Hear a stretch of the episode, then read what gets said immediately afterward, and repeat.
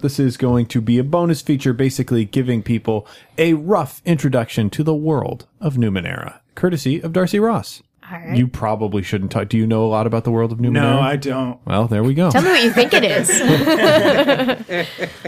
Excellent. Uh, so Numenera is Earth, a billion years in the future.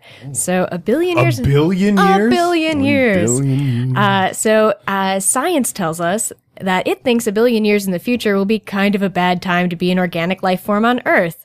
Uh, the sun will have gone through some lovely maturation and not be pumping out quite so much heat as it used to, or maybe too much heat. I don't really remember, but it's not a good time to be a life form, basically. However, uh, lo and behold, for some reason, there are many life forms on Earth. There seems to have been some sort of, uh, basically, celestial rearrangements and tinkering by the people who have uh, lived on the Earth uh, over this billion year period. So the idea is that um, you are living in the ninth world.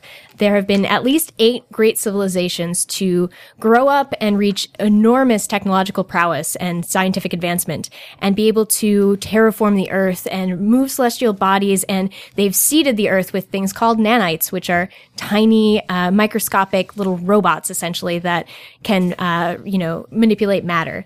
And so for one reason or another, all of these, some human, some definitely non-human civilizations left were were killed, died out, whatever. So you are all humans sort of living on the earth that still has all the bones of these ancient civilizations sitting around. And uh, some of these bones of the ancient civilizations are really dangerous and horrible war machines, right? That run around and uh, terrorize anything that moves. And some of them are really fascinating and wonderful, and some of them are totally incomprehensible. And they are all called Numenera. And so Numenera is the term for a giant floating obelisk that shines purple in the sunlight for no apparent reason.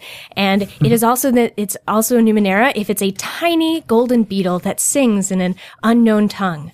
And Numenera is also when Aeolus uh, went into an old temple, yanked out some sort of power supply and attached it to some other bit of Numenera, and now he has a bomb. The point of that those components was not to make a bomb, but uh, you know, the current day humans' understanding of of the tech doesn't really need to. You don't have to understand how it works to get it to do something for you. And so that's the whole premise of this setting, which is any sufficiently advanced technology is indistinguishable from magic. And so there's sort of old tech running around everywhere, and humans are using it often without quite understanding it to survive and to better themselves. Um, so that's kind of the setting, I think, of what, what you really needed to know.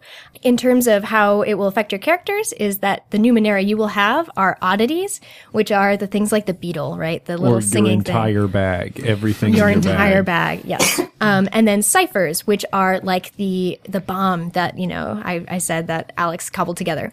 Uh, and so those are usually one shot items because they're either very unstable or because they're cobbled together and just definitely not to be meant for this purpose. So they're they're like one shot magic items essentially. You should use them up because if you walk out in the ninth world and you stub your toe, you stubbed it on Numenera.